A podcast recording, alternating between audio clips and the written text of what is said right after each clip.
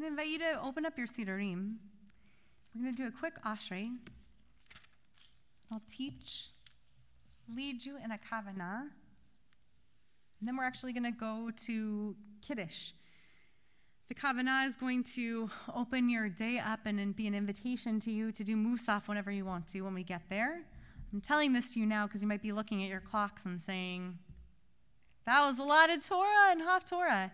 And I want us to be open to the Torah that I'm about to teach and the Kavanah and know that you have a long day ahead. And I'm going to give you some instruction and also hopefully um, lay a foundation for you to be able to, whether in Hebrew or in English, I'll give you that invitation, to go with whatever Siddur you have um, to do a Musaf, an extra uh, prayer later. So we have a little more time together to learn and to, and to embrace um, a little more Shabbatiness together. So, Ashrei, page 181. Ashrei shem shachalo, shem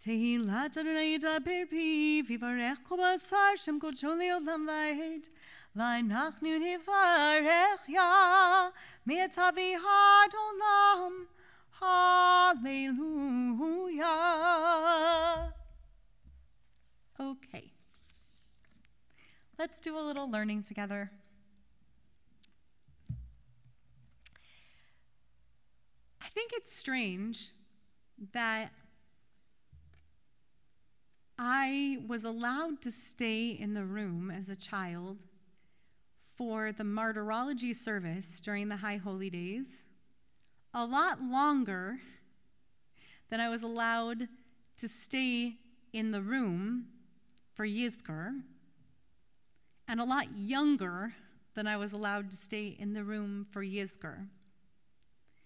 Now, as an adult, I understand that a lot better because it is probably a much more emotionally troubling experience for a child to be in a room without a lot of extra explanation during Yizkor as to why the adults around them, including their own emotionally supportive adults, are standing and crying and dabbing their eyes with tissues. It's a difficult time for them. But The martyrology service, the Eila Ezkara service during Yom Kippur, which I was thinking about a little bit as we touched upon a lot of the Yom Kippur liturgy today in the Acharei Mot Parsha, the Eila Ezkara liturgy, the martyrology stories, are really distressing and really disturbing stories. Some of them are really graphic. I remember learning and hearing and knowing those stories really young.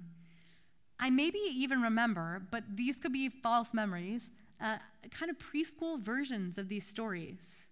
Like I remember connecting Rabbi Akiva and the Shema very young.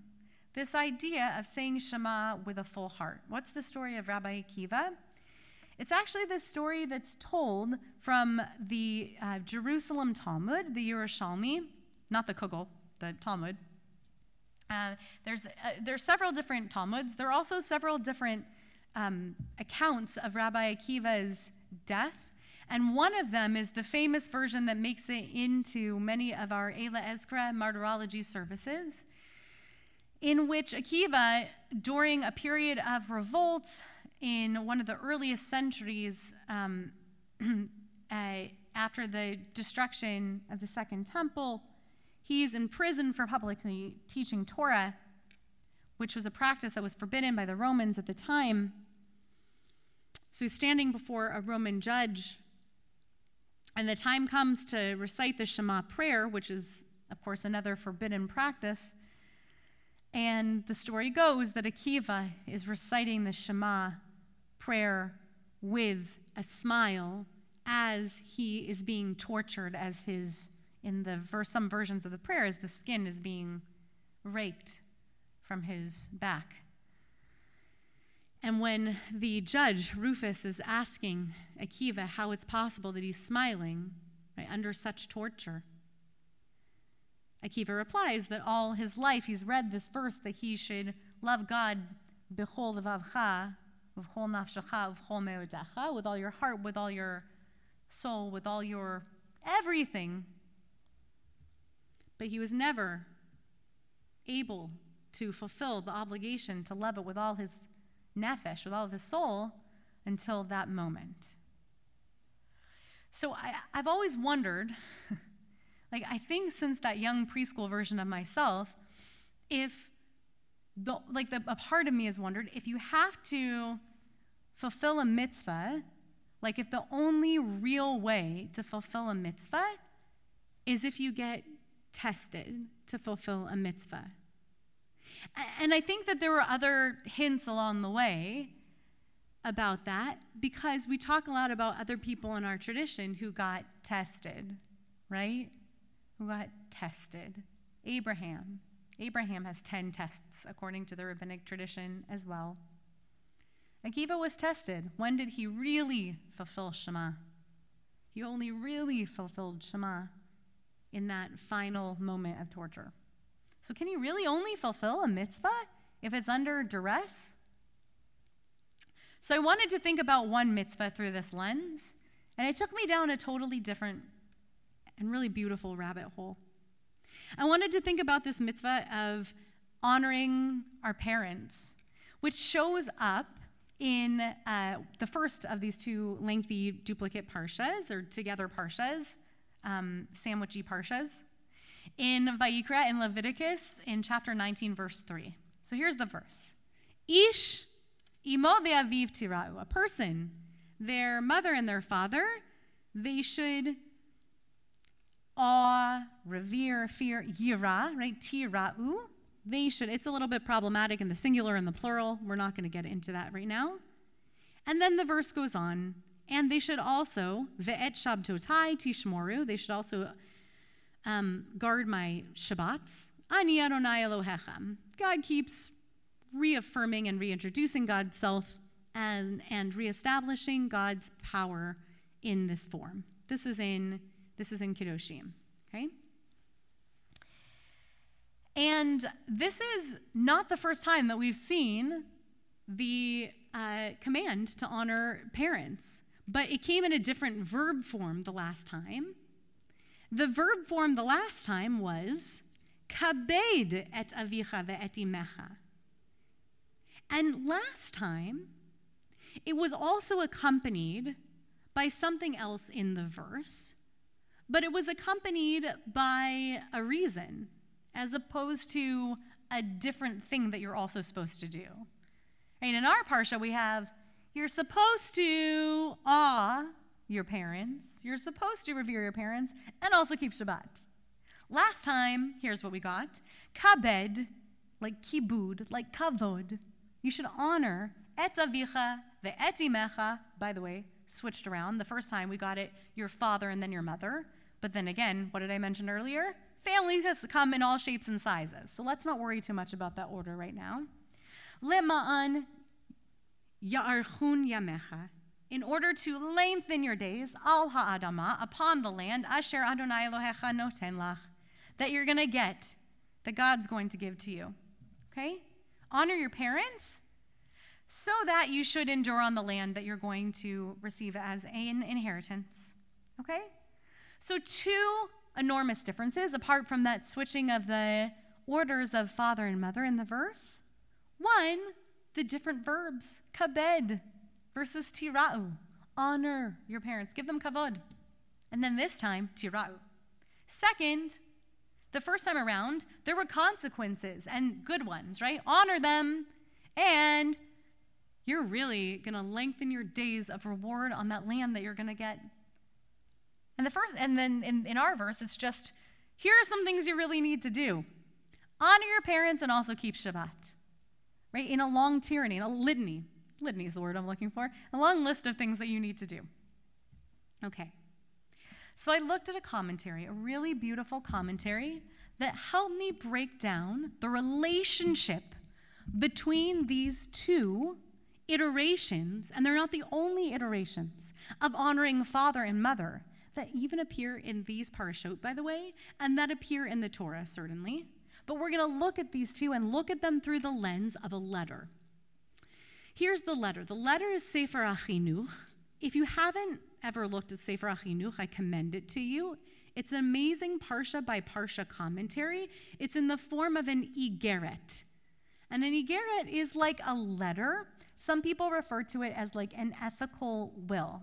This particular one is an anonymous one. We some people say that they figured out who the authorship is. It was probably written in Spain, almost certainly, in the 13th century, and it relies upon the Rambam's, the Maimonides enumeration of 613 commandments, and then it breaks those commandments down by parsha. So you turn to a parsha, and then within each parsha are identified both the positive and negative commandments within that parsha, and you look at those, and within those, each commandment is organized by what's this commandment about? What's the core of it? How do I do it? Where does it apply? To whom does it apply? And when does it apply? And it's written from father to son, which makes it so interesting in terms of looking at these particular mitzvot, right? Of honoring one's parents. Because it's written sometimes using the language like Shema bani, look, my son, right? It's an ethical will, father to son.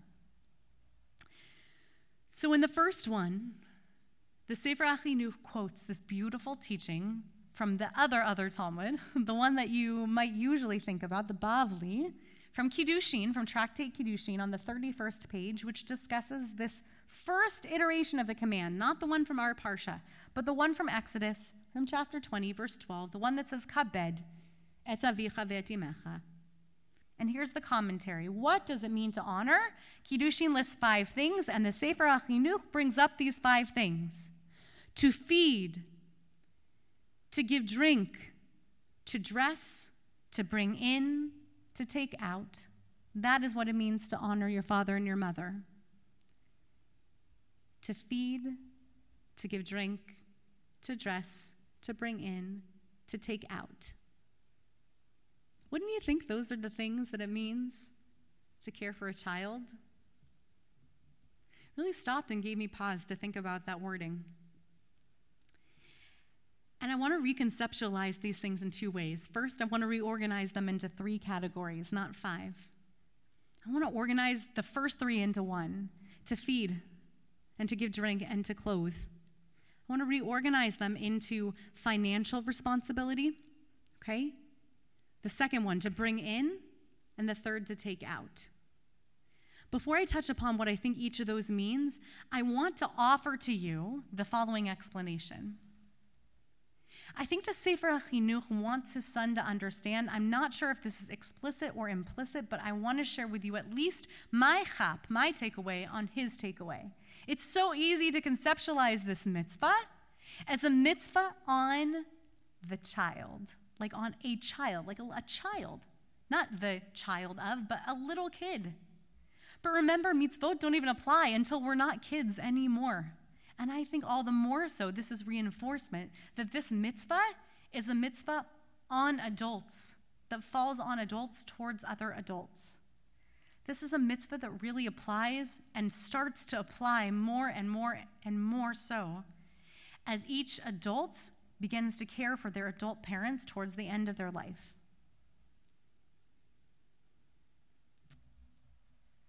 And it evolves through our lives.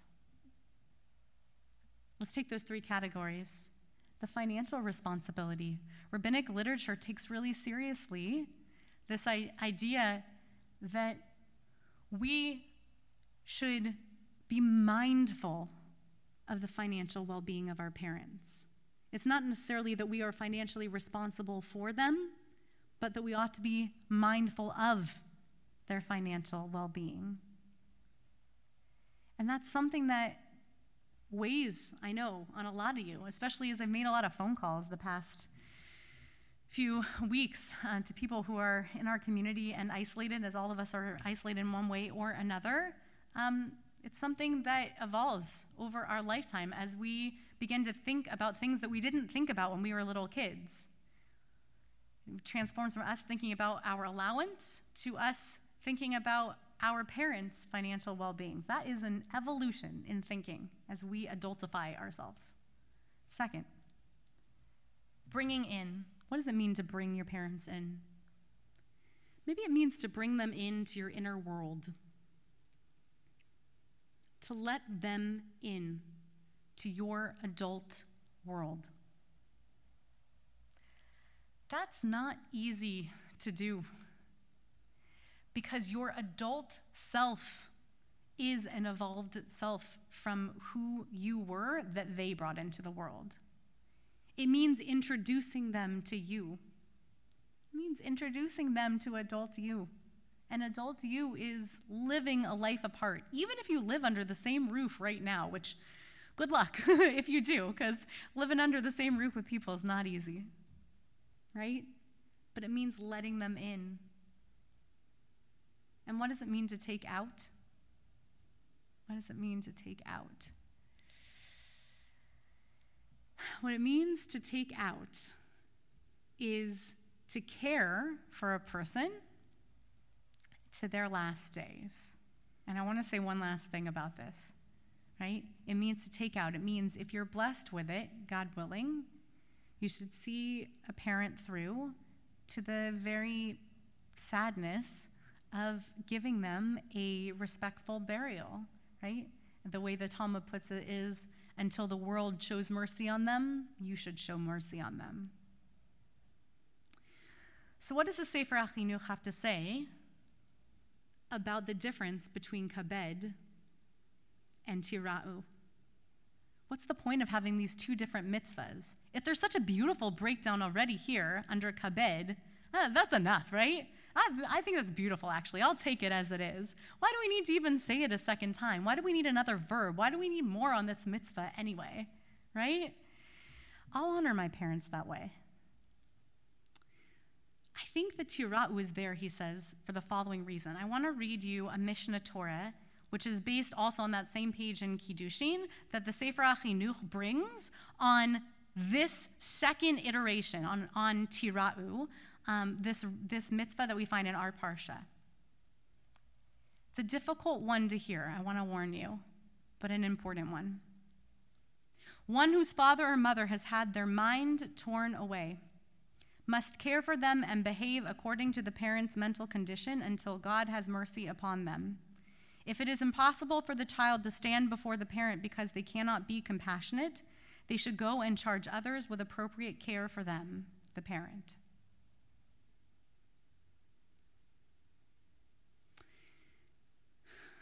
Here's what I think.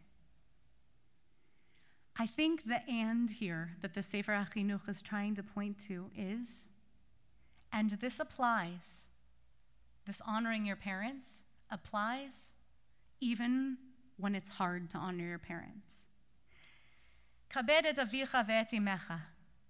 Honor your parents.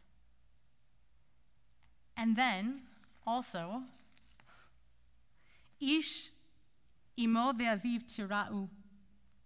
And respect your parents, even when it's hard to respect your parents. All within the framework of adult to adult. Parenting parents is hard.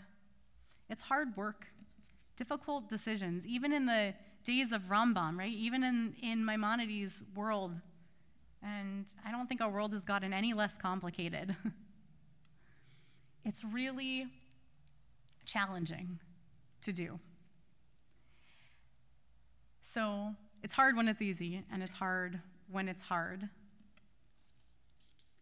And that takes me back to my original question, which is do you have to be tested in order for it to count, right? In order for you to do that mitzvah? And I really want to make sure that you hear me say loud and clearly, I don't think that's true at all, right? I don't think that in order to keep kosher, you have to be offered a cheeseburger and say no to say, I've done the mitzvah of keeping kosher. But I do think that there's either an evolution here of mitzvot or two different layers to it. There is a version of honoring your parents when it's easy to honor your parents. And there's also respecting your parents when it's a challenge to respect your parents. And I appreciate so deeply that there are texts within our tradition to turn to that say that it's up to us to find ways, even complex and challenging, and ways that push upon us. Um, it's up to us to search ourselves, to find ways to still do those three or five things, however you would categorize them, even when it's easy and even when it's difficult, to feed and to give drink and to dress, to bring in and to take out. I'm going to leave it at that for the moment. And I welcome you to uh, reach out to me and, and speak to me um, about where this, this issue touches you at this moment. I welcome you to reach out to me and let me know if this is something.